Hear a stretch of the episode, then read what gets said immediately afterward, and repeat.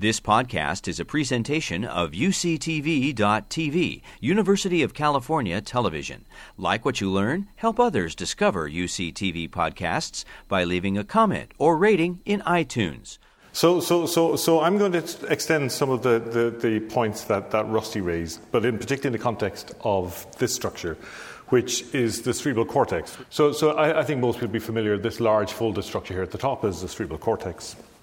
It makes up about three quarters of the volume of the human central nervous system. And, and, and, I think most people in this room know functionally how important it is, this, this, as I say here, this sort of executive and integrative center of the central nervous system.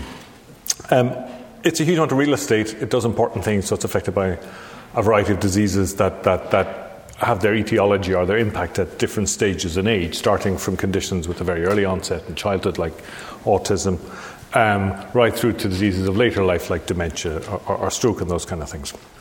So, what I'm going to talk about today is, is how do we start dealing, dealing with questions about how do you control the development of the cerebral cortex, particularly in terms of, of size, as a sort of very simple concept. And, and as I'm sure you've heard in previous CARTA symposia, and, and you'll hear this afternoon, um, there's a lot of debate about sort of cognitive capacity, cognitive ability and its anatomical underpinnings. And you know, is it bigger brains make you smarter and so on? But, but there's some degree of agreement around the idea that certainly more neurons give you sort of more processing power at its most basic rate.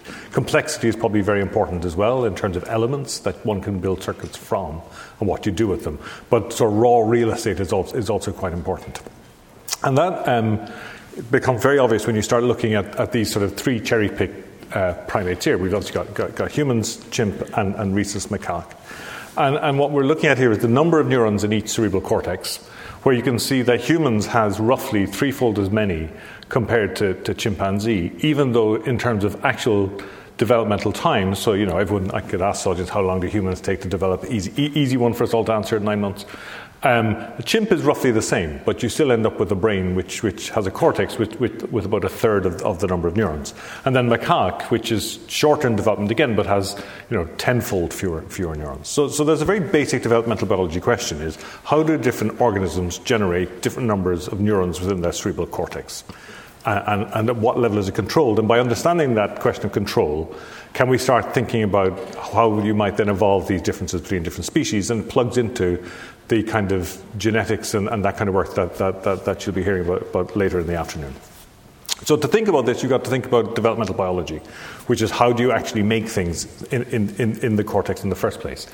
And, and, this is a picture from um, mouse brain, where this red thing, this is a slice through the mouse brain, this would be the outside, this would be the inside. And what all these little red blobs are, is these are what we would call progenitor cells, but for, for the sake of simplicity, I'll call them cortical stem cells. So these guys aren't neurons. This is before you have any neurons in your brain, or in this case, the mouse brain. And this is, is a slice this way through one half of your cerebral cortex. So the skin would be out here, for example, and there's a hole in the center of the brain here. And these guys are, are lined up in a row. And what happens is these cortical stem cells go on, and this is them in black, to generate cortical neurons that are arranged in layers over time. So you make you do this inside out development, you make the deep layers where you make the upper layers and so on. And, and, a, and this is a, a, very stereotyped program that plays out in every single mouse in the same way. And in a mouse, it takes about six days to generate all, all of these cells. So that's fine. So you've got one big population of stem cells. There's some very interesting biology about them, how they diversify. But at its heart, these guys make all, all, all of this class of neurons. So when you're thinking about how you build a brain, you've got to think about how they do this. But, but a key concept within this is, is what is the output of each one of those cortical stem cells. And there's a, there's a principle in development here where we talk about a clone. Now, this isn't Dolly the sheep type clone. This is a different clone, just to make your life slightly more complicated. Um, it's a very basic idea. What is, is, is, is in a mind experiment, if you could label one of those red cells on the previous slide with an indelible marker. So every time it divides, its daughter cells inherit the indelible marker and let development play out over time.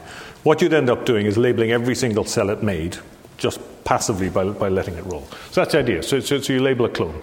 So if we're doing this in the cortex, we take we know what the start of cortical development looks like. We've got these progenitor cells lined up. We call this a, a, a, it's an epithelium basically, and we know what it looks like at the end of development, where you've got these layers of neurons, and we've got little labels that let us tell them apart. The mind experiment and the real experiment is you then label one of these guys with an indelible marker and let time play out, and you do this and you look at thousands and thousands of these, what you find is something very simple. If you do this before you make any neurons, you end up with purple spots that cross all the layers and make all of, all of the cells. And what that tells you is that you've got this fundamental principle where each cortical stem cell will make a clone of cells that populates all of the different neuronal types. And so, what that tells you then is that your clone is a sort of atomic unit of building a structure within the nervous system. This is true in the cortex, the example I've given here. It's actually true in, in your spinal cord, your, your eye, and, and, and so on. And what that does is it gives you an idea of thinking about this problem of, at, at, at a kind of a comparative development level, how do you make a bigger cortex in, say, a human compared to a macaque or, or, or a chimp? And, and, it, and it's actually very simple. So, so if you think about it in clonal terms, either have more clones, so increase the number of, of, stem cells before you ever even make the structure, or actually change what each stem cell does in terms of what the output of its clone is. So make the, make the sort of production from that clone larger. And it's a way of, of ending up with, with, with more neurons. The example I've gone on here, this, this, is, this is mouse, and my, mice are, are, for want of a better term, relatively simple in this respect, which is they have phases. They, they, they, this is your starting stem cell, it proliferates, and then it has this linear program. It expands itself, then it starts making neurons, during which it depletes itself, because you're eating up stem cells to make neurons, and then they switch to make these supporting, or these, these second cell type in the nervous system, the astrocyte, which is actually functionally very important. And it's a nice linear program. So, so, so one of the big questions in the field is, is when you start getting to primates, how complicated does this get? Do you just take this simple template and just make more of them? And you just, just generate more real estate that way? Or do you diversify this and make it much more complicated? And, and, and how would this work? And if you can understand that, then you can start plugging in the kind of molecular genetics stuff and think, well, how, do, how does this work within all this? Um, the question is, how do you study this? Um, labeling single cortical stem cells in a human might get you in trouble in most jurisdictions at this point. Um, so, so, so, so, so we did something uh, similar to, to, to what Rusty spoke about, where, but in this case, we were very much focused on the cerebral cortex. So we started with human, and we took human embryonic stem cells, or these induced pluripotent stem cells that, that, that, that, Rusty mentioned. And what we essentially worked out how to do, using principles of developmental biology, is make the cortical, just the cortical neural stem cell. And they form these rather pretty rosettes within this.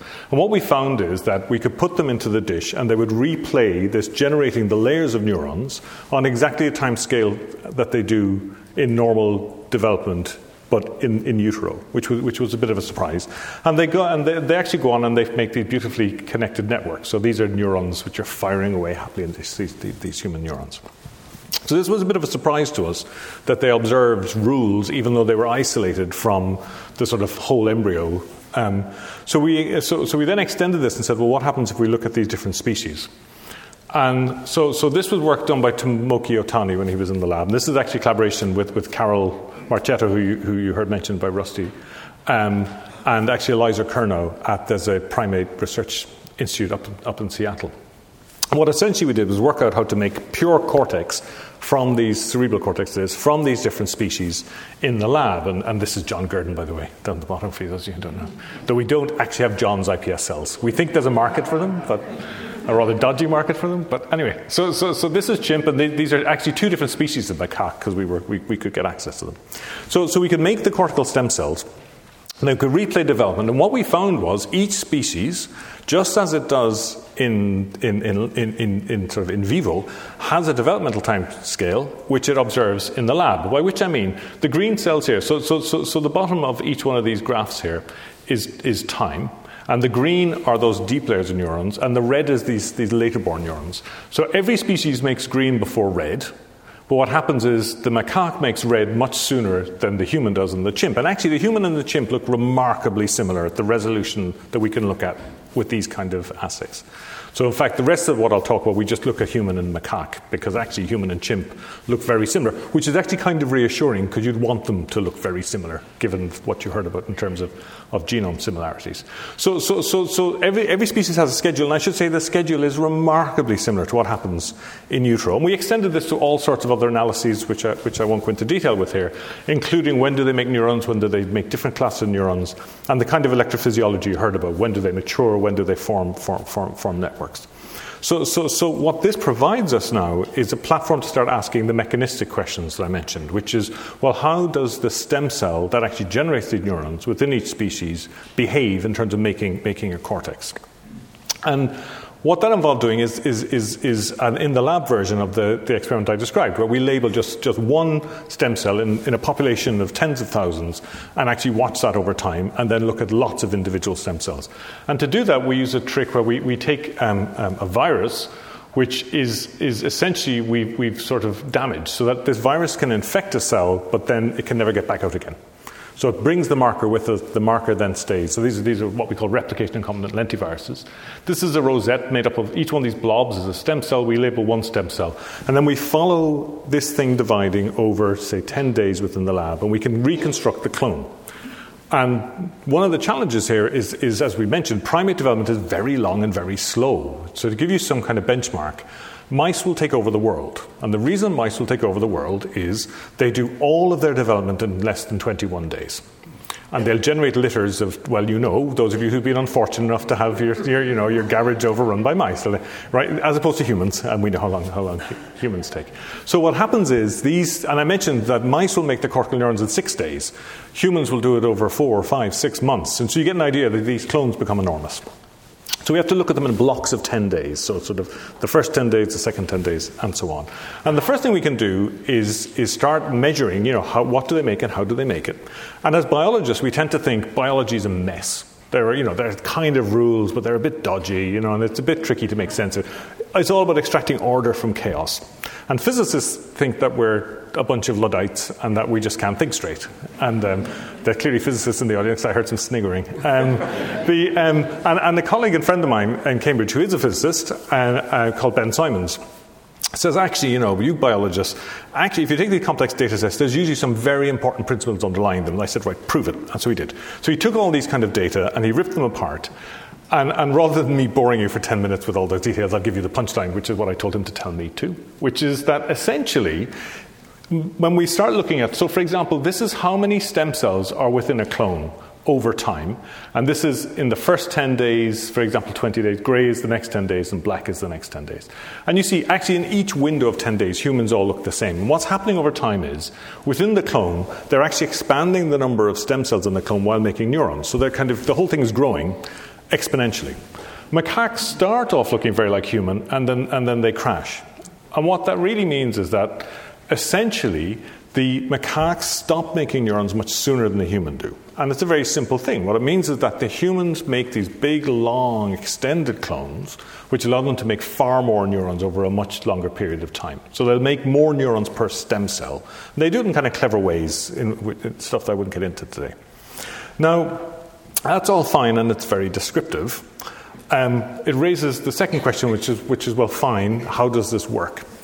Now, there's a very broad distinction we like to make, which is how much of this biology is controlled intrinsically, whatever that means in terms of the mechanism, and how much is controlled externally signaling environment. You can boil it down to you know the sort of nature, nurture, who do you know, what do you know, but you, you, get the basic basic principle. I once heard that one referred to the European versus the American model, but I couldn't work out which one was meant to be slightly not complementary. But anyway, the. Um, so in this case, what we can do is we can essentially do transplantation. Now, clearly, you know, I'm not going to get a license to transplant macaque cells into humans, certainly. Um, and probably not the other way around either. But what we can do is we can do transplantation in the lab, where we can label up, say, the human stem cell or the macaque stem cell, and then move, say, one in a thousand of those into the other environment. So essentially, you're exposing them to the other species environment and asking, now, what will they do at, at its simplest?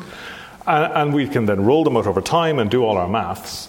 And essentially, all I'm showing you here is that nothing changes. So I'll give you the punchline, which is the number of neurons a stem cell makes is actually intrinsic to the species. It's got nothing to do with the environment at the resolution of this assay, with all sorts of caveats around it with what we're, what we're measuring. By which we mean if I move macaque into human, macaque doesn't care. It'll still make what it wants to make when it should make it. And similarly with the human, if I move human into macaque, it'll still generate a certain number of cells. So that's quite striking, but it's about, it's about numbers.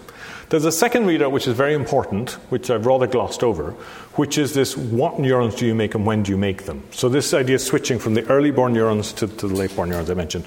Uh, and this, this, this was the thing I mentioned. So, so, so we, we make layers, we mentioned this, but also the humans here switch to making these red guys much later than, than, than, the macaque do, for example. And we can look at this as well within these, these systems. And again, what we find is that if you look at these pie charts, this pie chart looks similar, to, identical to this pie chart. And what we're doing here is putting human into human or human into macaque, or vice versa, macaque into human or macaque into macaque.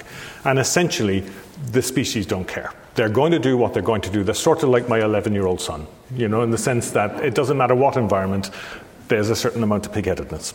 So, so, so what this means is, and I don't know where they get it from, I blame his mother. Anyway, the, um, so, so, so, so, so, so what, what we've learned from these kind of studies is that you know, the primates do development slightly differently. And I should say something which I haven't had time to go into today. They also do it differently to small mammals like mice.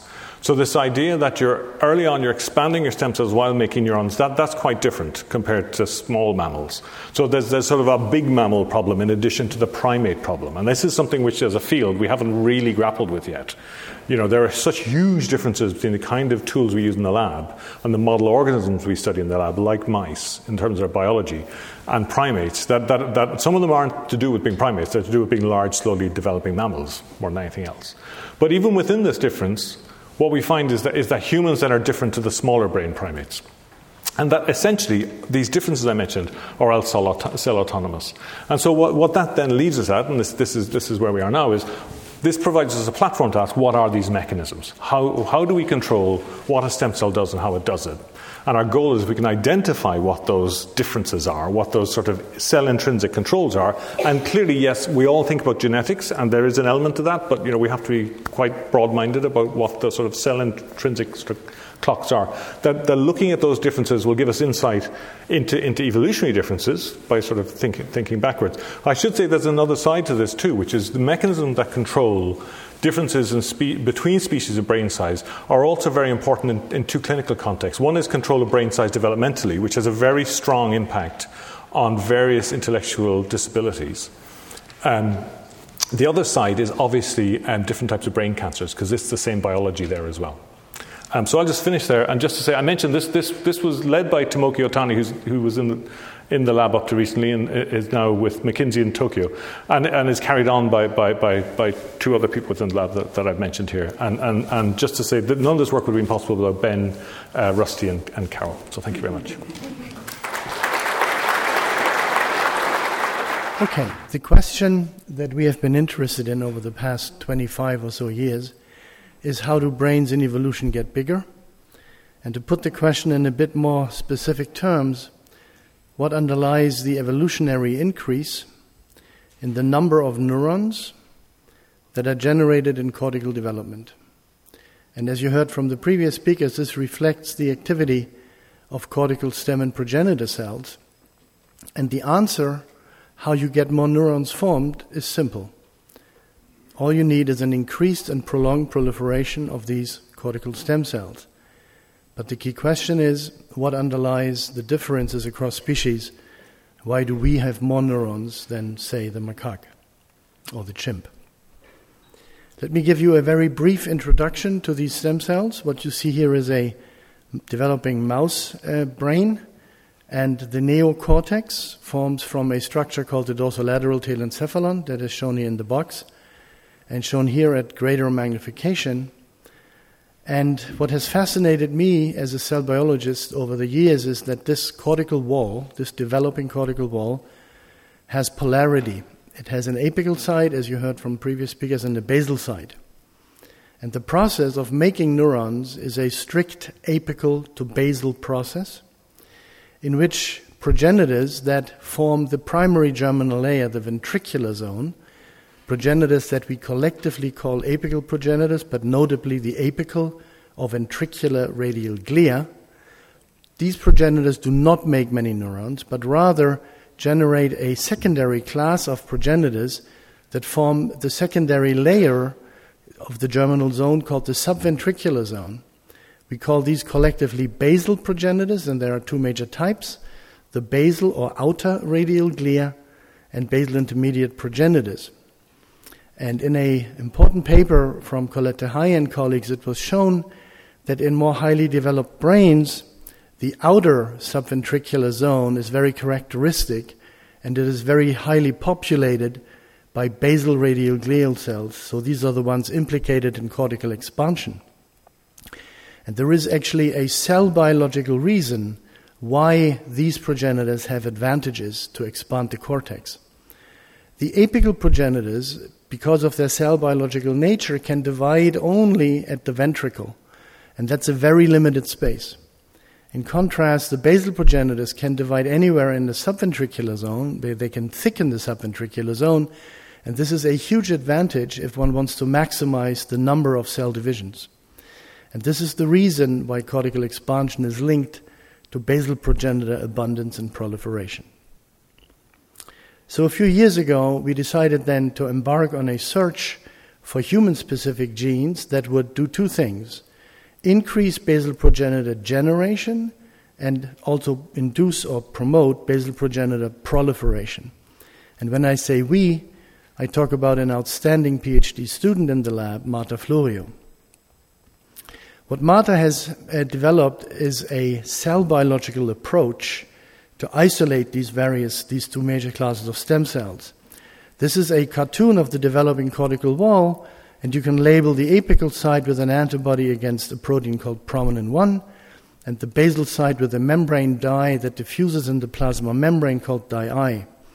And with this approach, you get a dual labeling of the apical radial glia and a single labeling of the basal radial glia such that the ARGs would be blue and red, and the BRGs in the mouse would only be red.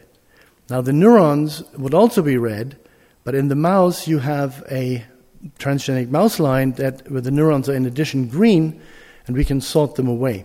So we get relatively pure populations. In humans, this is more complicated and so we focused our attention to those cells that had duplicated the DNA, which turns them into progenitors. So the ARGs are blue plus red, the BRGs are red only. But please note that the BRGs in the G1 phase and of the cell cycle, so before they duplicate the DNA, would be recovered in the neuron fraction shown here. And in fact, we know that about 10% um, of the cells in the neuron fraction are these cells. And this will become important as you will see in a minute. What Marta then did was she isolated these cell populations and determined the transcriptome and um, went for those genes that are highly expressed in the stem cells and found a total of about 400 such genes that were highly expressed in the basal and apical radial glia but very low in the neurons. She then eliminated from these roughly 400 genes those which were also expressed in the mouse stem cells, which brought the number down to 266. And then of these, she again eliminated those that were also expressed in the human neurons or human cortical plate, which brought the number down to 263. These 263 genes come in two classes. 207 have an ortholog in the mouse genome, but the gene is not expressed in the mouse stem cells. And 56 have no ortholog in the mouse genome, but exist, of course, in the human genome. These were for us the more interesting ones. And now remember that we had we noticed by the approach of our uh, way of isolating these cells that 10% of the cells in the neuron fraction would actually be uh, the stem cells, the basal radial glia. So we introduced another filter and asked which of these 56 genes is at least tenfold more highly expressed in the stem cells than in the neurons. And amazingly, that reduced the number down to one. This one gene um, has this pattern of expression. It is highly expressed in the apical and basal radial glia, and this is the contamination, if you wish, of the BRGs in G1 in the neuron fraction. This gene is called ARHGAP11B, and as I said, it is specifically expressed in human but not mouse, apical and basal radial glia, but not neurons. This gene is interesting for several reasons. One is um, what it, how it arose. Um, it arose, as was first shown by Evan Eichler, who's actually here in the audience, um, as a product of a partial duplication of a ubiquitous gene called ARHGAP11A, which encodes a specific enzyme like protein called a Rho GTPase activating protein.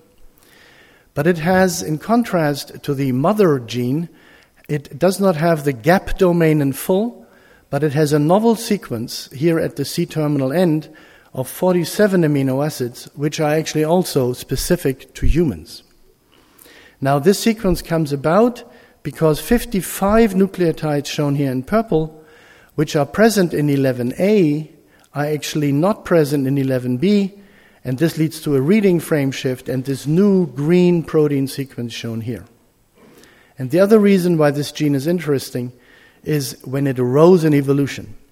As was shown by Evan Eichler, but also by my friend and colleague Svante Pääbo, who cannot be here today, unfortunately, it arose about five million years ago after the lineage that leads to the chimpanzee segregated from the lineage that leads to us. But before the lineage that leads to the Neanderthals segregated from the lineage that leads to us. And as you know, Neanderthal brains were at least as big as ours. So we have here a gene that is expressed in the right stem cell at the right time of development, and that is only found in those hominids with 1.3 liter to 1.4 liter brains. So the obvious question was would that gene increase brain size or increase neuron number in a model system, the mouse? And this is what Marta investigated by expressing the gene by a technique that we call in utero electroporation. And to make the long story short, what she found was that when you express this human specific gene in the mouse developing neocortex, it triples the number of mitotically active basal progenitors, so the progenitors implicated in neocortex expansion. So it increases these progenitors, but there are two ways how it can do that. Um, either you make more of these progenitors from the apical radial glia, or you increase the proliferation of these basal progenitors once formed. And we solved this, or we studied this issue, and made use of a method that Elena Taverna developed. Elena, like Marta, is also from Milan, and you can believe me, these are such outstanding people that whenever I get an application from Milan, I accept it. so, what Elena developed was a technique where she microinjects in organotypic slices into the apical radial glia. So, here you see the slice, and here you see the pipette, and basically she injects blind, but the pipette is filled with fluorescent dextran, and so you can identify the injected cell and very accurately trace what happens to the daughter cells and granddaughter cells of this cell after one cell cycle or two cell cycles. And what Elena could show, and I'll just summarize these data, is the following. She showed that when you stick in this human specific gene, you would change the mode of division of the ARG cell to a style where it immediately gives rise to two basal progenitors. That is good, but it's also bad unless these basal progenitors would keep on dividing. And that is, in fact, the second thing that ARHGAP11B does. Normally, in the mouse, one of these basal progenitors will make two neurons, but in the presence of 11B, it will now keep on proliferating. So, this is what we found in the mouse. Um, Nereo Kalebic um, very recently expressed this human specific gene not in the mouse, but in the ferret, a carnivore with a folded brain. And uh, when he does that, he found that also in the ferret, um, 11b massively increases the basal progenitors, but interestingly, it very dramatically increases the basal radial glia, which is not what happened in the mouse. But in the ferret, it, it increases the relevant basal progenitor type. And importantly, these basal radial glial cells have markers that are very correct, characteristic of the human state rather than the mouse state or the ferret state. So the other question we ask is whether 11b can induce folding of the mouse neocortex, which normally is an unfolded brain. So when we electroporate, we have always a control site which is smooth, as shown here. And then we can stick it in the gene and we see where it is expressed by the green color. And when we look five days after sticking this human specific gene into a developing mouse brain, we actually see that folds can arise in about half of the embryos that are expressing this gene. And here is another case um, uh, where you have the electroporated area and you see these folds in the mouse developing cortex, which are somewhat reminiscent of the folds that happen in a fetal human brain shown here. Question is how does 11b achieve these effects? Is it like the gene from which it arose, 11a, a Rho GAP question mark.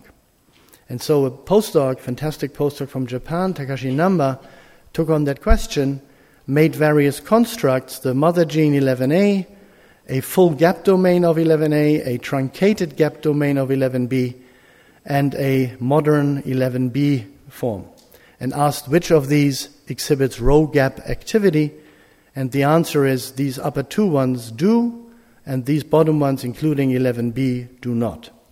And we actually know that the ability of um, 11b to amplify basal progenitors is tightly linked to the existence of this new green human specific sequence. Question then was can the evolutionary increase in brain size um, in us be explained by ARHGAP11B? And there we have a problem. Because as I said, Evan Eichler and Svante showed that this gene arose about 5 million years ago, but 5 million years ago our brains were small. The big increase in brain size happens later. But we now have at least an interesting um, possibility of explaining this um, enigma. And this has to do with the question how this loss of the 55 nucleotides that gives rise to the reading frame shift and the new sequence actually comes about. When we started this work, we thought that as the gene duplicated, it, these 55 nucleotides got lost at the level of the genomic DNA. But when we looked more closely, we actually noticed that the genomic DNA of 11b contains these 55 nucleotides. What's happening is something much more interesting. What you see here is in the top the sequence of 11a, and this is the spliced donor site, the site where one coding sequence is moved and so spliced onto the next one. Now, in 11b, there is a point mutation, a C to a G, which creates a new spliced donor site. And when this is taken, the 55 nucleotides here are removed, and that induces the shift in the reading frame because it truncates the coding region of exon 5. And um, when that's spliced together to a messenger RNA, then you get a new protein sequence. So, this human specific sequence is caused by a single nucleotide splice mutation. This raised a very interesting explanation or at least a possibility. And that is that ARHGAP11B arose as a, with a full gap domain and having this activity five million years ago. And then later, but before the Neanderthals branched off from our lineage, later a point mutation takes place, which gives this protein a new function, or this gene a new function. So Marta investigated this possibility by creating what we call an ancestral ARHGAP11B. So it is a, a, gene that is essentially, or a cDNA that is essentially identical to modern 11b, except that it doesn't have the G but the C. So it cannot make the green sequence, but makes this kind of a protein. And we then ask the question will this ancestral 11b exhibit Rho GAP activity? And so Takashi again made various constructs and tested their possible activity in an assay in which a decrease in phosphorylation is indicative of um, Rho GAP activity. And as you can see, um, the modern 11b does not exhibit Rho GAP activity, but the ancestral 11b, like the 11a, exhibits Rho GAP activity. Next question then was would this um, ARHGAP11B increase basal progenitors and again by in utero electroporation into mice, in contrast to the modern 11b, which increases basal progenitors, the ancestral 11b is unable to do so. So we have a rather interesting situation as follows. We have a single C to G base substitution, which creates a new splice donor site in 11b. That leads to the loss of the 55 nucleotides as the messenger RNA is made. That causes a reading frame shift. That leads to a human specific carboxy terminal sequence that is key for basal progenitor amplification, we believe. So, if ARHGAP11B should have contributed to the um, increase in the evolutionary increase in brain size in humans and Neanderthals, it would have done so by a single point mutation. And with that, I would just like to acknowledge my collaborators, Marta, who is now a postdoc in Boston, with significant help from Mareike Albert, Takashi Namba, and Elena Taverna, and Nereo Kalebic, who did the ferret work that I briefly mentioned. This is Dresden at night, and uh, these are people in my lab I didn't have time to mention. These are people who have left the lab. This is the famous Semper opera. I'm not over time yet, I notice. Um, and we have the good fortune of collaborating with Svante Pääbo, very beautiful collaboration with him. The fetal tissue is given to us by Robert Lachmann and Pauline Wimberger, and we have a lot of bioinformatics support from Michael Hiller. And these are present collaborators outside of Dresden and Leipzig. And this is the reconstructed church in Dresden, uh, and I don't mention this people's work on prominin, but I would like to acknowledge our support by the Max Planck Society, the German Research Foundation, and the European Research Council. And with that, I thank you for your attention, and I'm curious which questions you will write down. Uh, my job, at the beginning at least, is a little um, simplified because of the talks you've, you've heard from uh, already, especially from uh, Rick and from uh, Wieland. Uh, as you all are well aware, the human brain is the largest among uh, primates, living primates. Uh, but I just wanted to emphasize it's not the largest mammal brain. Elephants and whales and cetaceans have larger and also more highly folded cerebral cortices. But in terms of brain number, in the cerebral cortex, neuron number, uh, humans have the largest total number. And so my area of interest, similar to Wieland's, is one of the more obvious features of human brain is its size and the number of cells. And that brings us right to the issue of where they all come from, which has been, as you hear, a sort of an interesting problem or a central problem uh, for many of us. Uh, the developmental stages are clearly where we'll find the answer to how that happens. And in my lab, we've been uh, looking at human brain development uh, through the second trimester, trimester, which is when most cortical neurons are, are developed. And a cross section through the developing cortex, uh, looks very different in humans than it does, for example, in mouse, which is the uh, animal system that most uh, neuroscientists have used to study early stages of brain development. So, this is the cross section of the mouse, and you heard from Wieland very beautifully how there are apical progenitors, which we call radioglia, shown here in red, marked by SOX2, one of the transcription factors that they express.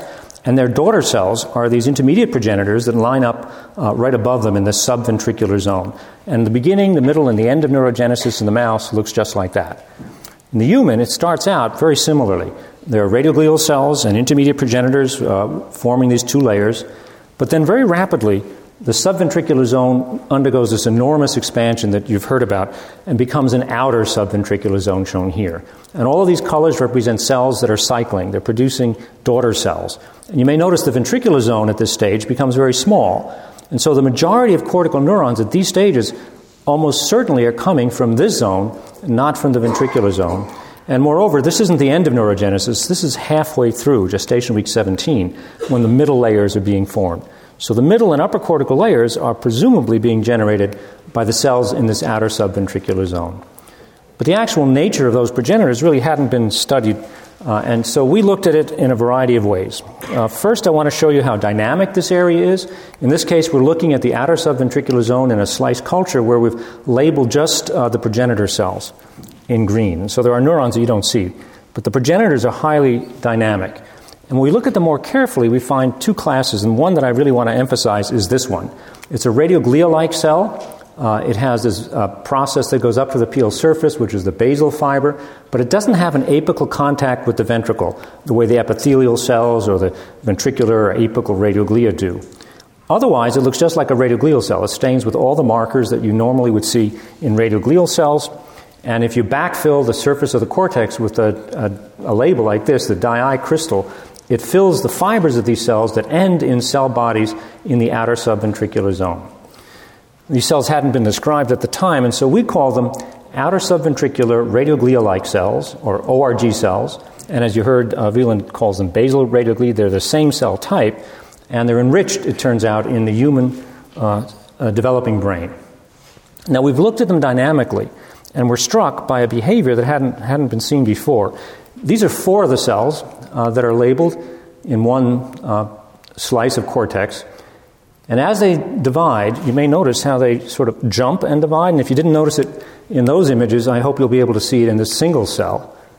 because as they go through M phase, the actual cytokinesis stage when they divide, they jump first and then undergo this cell division or cytokinesis. Very distinctive behavior that hadn't been described before, and so we called it mitotic somal translocation, Uh, MST. And it was one of the defining features of these cells because there were no specific markers that we could use to distinguish them from the traditional ventricular radioglia. But when we looked for them in other species, and this is in the mouse, we found them there as well. And if you watch this cell, it's a what we call now a mouse outer radioglial cell. And you see it goes through a little jump, much more modest than the human cells. It has its basal fiber, and it's located in the subventricular zone if the mouse had a subventricular zone. So these cells are present in small numbers in the mouse and are hugely expanded in, uh, in primates and especially in humans. Are they neurogenic? Do they actually make neurons? And to test that, we actually dissociated uh, cells from the progenitor zones, labeled them with uh, a, a, virus marker that actually just infected progenitors, and then put a single progenitor in each of multi well plates. And here's an example of a single one of the progenitors in this well. And a higher magnification view is there. And then we time lapsed image the behavior. And you can identify the outer radioglia by their first division. They put out a primary process just like they would in, in, uh, in situ, and then they jumped and divided, and that made that cell uh, classified as an outer radioglia. And we had other cells that rounded up and divided, those were the intermediate progenitors, and we looked seven weeks later in culture at what the clones were like. What, what does a single outer radioglial cell actually produce, at least in vitro?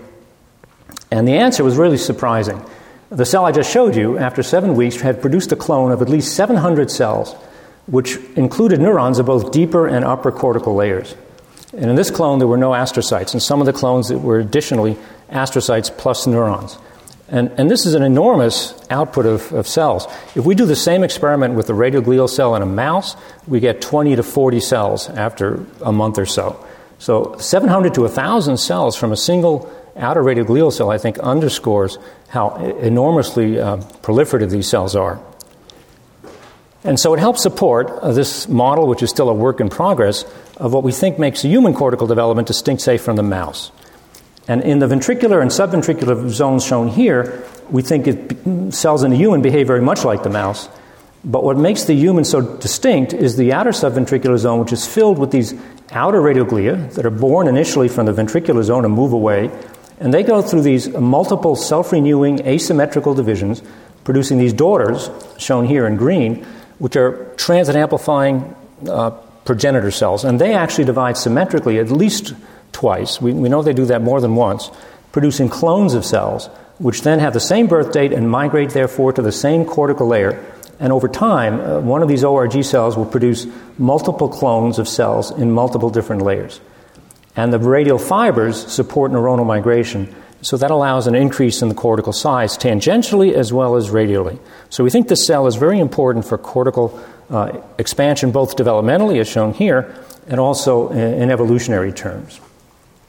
But as I said, we had no markers for these cells. We had no real idea of what made them distinct molecularly from uh, the ventricular radioglia, for example, in the mouse. And so, what we took as an approach for this is single cell RNA sequencing. So, we dissociated early cells, shown here, took those individual cells and collected them in microliter, uh, uh, f- tiny little uh, nano sized uh, uh, capture sites in a chip, a microfluidic chip, which is made by Fluidigm Corporation. And when they're captured in these little uh, sites, you can then do lysis and reverse transcription and amplify them, and then sequence the genes for each individual cell. And that's in an unbiased way. That is, we take all comers and see what, what those gene uh, differences look like. And here's an example of a heat map where we have the cells in all these rows and genes in columns, and you can see how they cluster according to the genes that they express. And that allows us to identify uh, molecular characteristics of specific, specific cell types. And just to look at some of the progenitors, and this is when we first did our initial study of about 300 cells that were captured this way, uh, we can see three different cell states. Uh, here in the lower left are the radioglial genes, the, the ones that are most enriched in radioglial cells. In the brackets are the intermediate progenitors, which are the daughters of the radioglia. And then here on the right, in the upper uh, side, are the enriched genes, mostly in young immature neurons. And what this shows us is that some genes that are uh, initially expressed in the radioglia persist in their daughter cells, the intermediate progenitors, and genes that are expressed in those progenitors persist uh, as neurons are produced. And this is very useful in a way because it helps us watch the lineage of these cells. So, example shown here actually uh, confirms what we saw from the time lapse imaging. Radioglial cells shown here on the left producing intermediate progenitors that then generate neurons. And these are some of the genes, both known and, and new genes, expressed at each of these different stages. And we confirm the expression of the new genes by in situ hybridization shown here in slices. Genes that we predict would be expressed in radioglia are located here at the ventricle. The genes expressed in intermediate progenitors or radioglia, uh, outer radioglia are expressed here and then the neural, neural genes are expressed in the cortical plate. Now, not only did this give us uh, an idea of uh, the transition or lineage of cell types, but it gave us insight into activated gene networks that might actually be signaling individual cell types. And to focus on the outer radioglia for this talk, uh, these are all uh, schematically shown genes that are coherent in networks expressed exclusively by outer radioglia at these early developmental stages. And one of those uh, gene networks and pathways is the LIFR STAT3 signaling pathway, known to most stem cell biologists as an important self renewal pathway. So we find that these outer radioglial cells are actually able to self renew themselves and create their own niche. If we inhibit this pathway, as shown here in these graphs on the lower right, uh, we significantly inhibit uh, the generation of the radioglial cells, but not the intermediate progenitors, or for that matter, the ventricular radioglia. So it's selective to this one cell type. And it helps support an idea shown here uh, that distinguishes the human from the mouse. In the mouse, as you know, uh, as we just heard, they have radioglial cells and intermediate progenitors, and the radioglial cells line the ventricle, where they can receive trophic factor signaling from the CSF, cerebrospinal fluid. In the outer subventricular zone, the cells have actually moved away from the ventricle, and they're not able to, to access the growth factors in the CSF. But instead, they develop their own signaling pathways. They can produce their own growth factors, and they create their own niche for self renewal and expansion. And we think that that is one of the reasons, of course, that these cells were able to undergo the kind of prolonged and, and massive uh, proliferation that I've shown you and that, that Wieland mentioned just earlier. We've also gotten some insights into diseases, and I just want to mention two of them very quickly. One of them is, uh, is this. And as I've just mentioned, these outer radioglial cells make their own niche, and, and they have factors that pr- promote uh, self renewal. And when we looked at all these genes in the literature, we found that they'd all been reported earlier or already uh, discovered in this particular kind, kind of uh, tumor, the glioblastoma multiforme, which is a terrible and inoperable uh, brain tumor found in adults, not, not in children.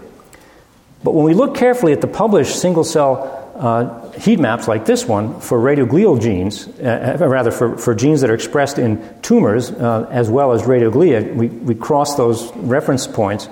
We found that in fact that the most aggressive glioblastomas were enriched in the same genes that we found in the outer radioglial cells. They had apparently an outer radioglial cell signature in the most aggressive grade of glioblastoma. So then we looked in uh, surgical specimens that we got from our colleagues at UCSF, sectioned and stained and, and cultured them just like we had uh, primary tissue. And shown here are glioblastoma cells from one of the uh, patients. And focus your attention on this cell um, as it uh, undergoes division, well, hope you can see it. Yeah, there it is. Watch that one. Here we go. Right. So you may have noticed how it jumped and divided exactly like the fetal cells do in, in situ. So it looks as though we have outer radioglial cells in these glioblastomas. And in fact, uh, that work has progressed to the point where we now have uh, good evidence that these may be the, the uh, cells of origin for these very aggressive uh, glioblastoma tumors. Uh, the next slide. Uh, which has to do with microcephaly. And microcephaly, of course, is a condition where the brain is orders of magnitude smaller than it would normally be. Um, and the most dramatic cases of this occurred in Brazil uh, last summer when there was an outbreak of Zika induced microcephaly. But initially, it wasn't clear that the Zika virus was producing the, the microcephaly. Um, we were struck by the fact that uh, literature suggested there was one specific factor that mediated the entry of the Zika virus into the skin, and that was something called the AXL receptor. And our data set from the outer radioglia we've been talking about and the other cells in the developing brain is shown here for all of the receptors known to mediate entry of flaviviruses. And the Zika virus uses the ones shown here with the black dots to get into other cell types. And I'll emphasize that the AXL receptor, which mediates Zika entry into other cells, is highly enriched but only in certain cells in our data set. Shown here, it's enriched in astrocytes, in radioglial cells, not in intermediate progenitors, not in neurons, not in interneurons, and also in microglia and endothelium. It has a very specific pattern of expression, which we predicted might be the tropism of the virus as well, that is, the virus would enter the cells that express that receptor. And so we managed in collaboration with Joe DeRisi to get active virus from a patient who traveled to San Francisco from Brazil and he was uh, donating blood, and the blood actually turned out to have active virus. So we cultured the virus and exposed our tissue sections. And shown here in green is the, uh, the Zika virus reproducing in cells in the outer subventricular zone, uh, which included the outer radioglial cells that I've been talking about. It seems to be that they're a very favorite target of the Zika virus. So, shown here, in fact, is the outer radioglial cell packed with the viral uh, particles just prior to rupture. So these outer subventricular zone cells are specifically and especially vulnerable to infection with the Zika virus. And when these patients are born with microcephaly, it makes sense, of course, that the neural progenitor cells might be selectively affected. And there's much more that goes on in this devastating condition than just infection of these outer radioglia, but this seems to be part of the, of the picture. And we also took advantage of the fact that uh, AXL, we hypothesized, was uh, mediating entry of the virus to block it with a variety of different chemicals and antibodies. And shown here is an example of a chemical block of, of the AXL receptor. And these are uh, cultured human cells that are exposed to the virus, and the green dots are the cells that are actually infected with the virus. And if you block the AXL receptor, as shown here on the right, you can significantly reduce the cells uh, that get infected. Uh, confirming that the AXL receptor is, is, probably mediating entry into these, at least these human cell types. Now, I was very interested, as I mentioned earlier, to find markers or genes uniquely expressed in these outer radioglia that we could use as a tool to try to f- learn more about the cell types. And we were very gratified in our first 300 cells that we were able to do that. Shown on the left are uh, novel markers that express themselves only in the ventricular radioglia, shown here. And on the right are the more interesting to me uh, novel gene markers that uh, are expressed in outer radioglia only. And we justified, or rather, we, we validated these markers uh, first by showing that they, they stain cells with the morphology and location of outer radioglia, but also dynamically, we watch cells in our time lapse imaging jump and divide, and then we fix them and stain them with these markers to confirm that the cells that were jumping were in fact expressing uh, these radioglial markers, and they were. So, this gives us now a whole new set of tools to start looking at these outer radioglial cells. One of the first things we noticed uh, challenges, or I should say, modifies this classic model of human cortical or primate cortical development that Pasko Rakic proposed, known as the radial unit hypothesis. A very influential and, and still very, very uh, concise explanation of how radial units form and how they multiply uh, over time and also of evolution. And I want to emphasize the radioglial scaffold here, which are all these fibers that go from radioglia down here to the cortex, along which neurons migrate. And the model proposed that this uh, scaffold persists throughout cortical development. And we were struck when we had new markers, as I mentioned just a moment ago, uh, that there seems to be a discontinuation of the radioglial fibers at later stages. And that was uh, evident from these two cell uh, markers. In red, I'm showing you uh, HOPX, which is a gene expressed throughout the uh, outer radioglial cell cytoplasm. And you can see red fibers that you can trace all the way up to the pial surface.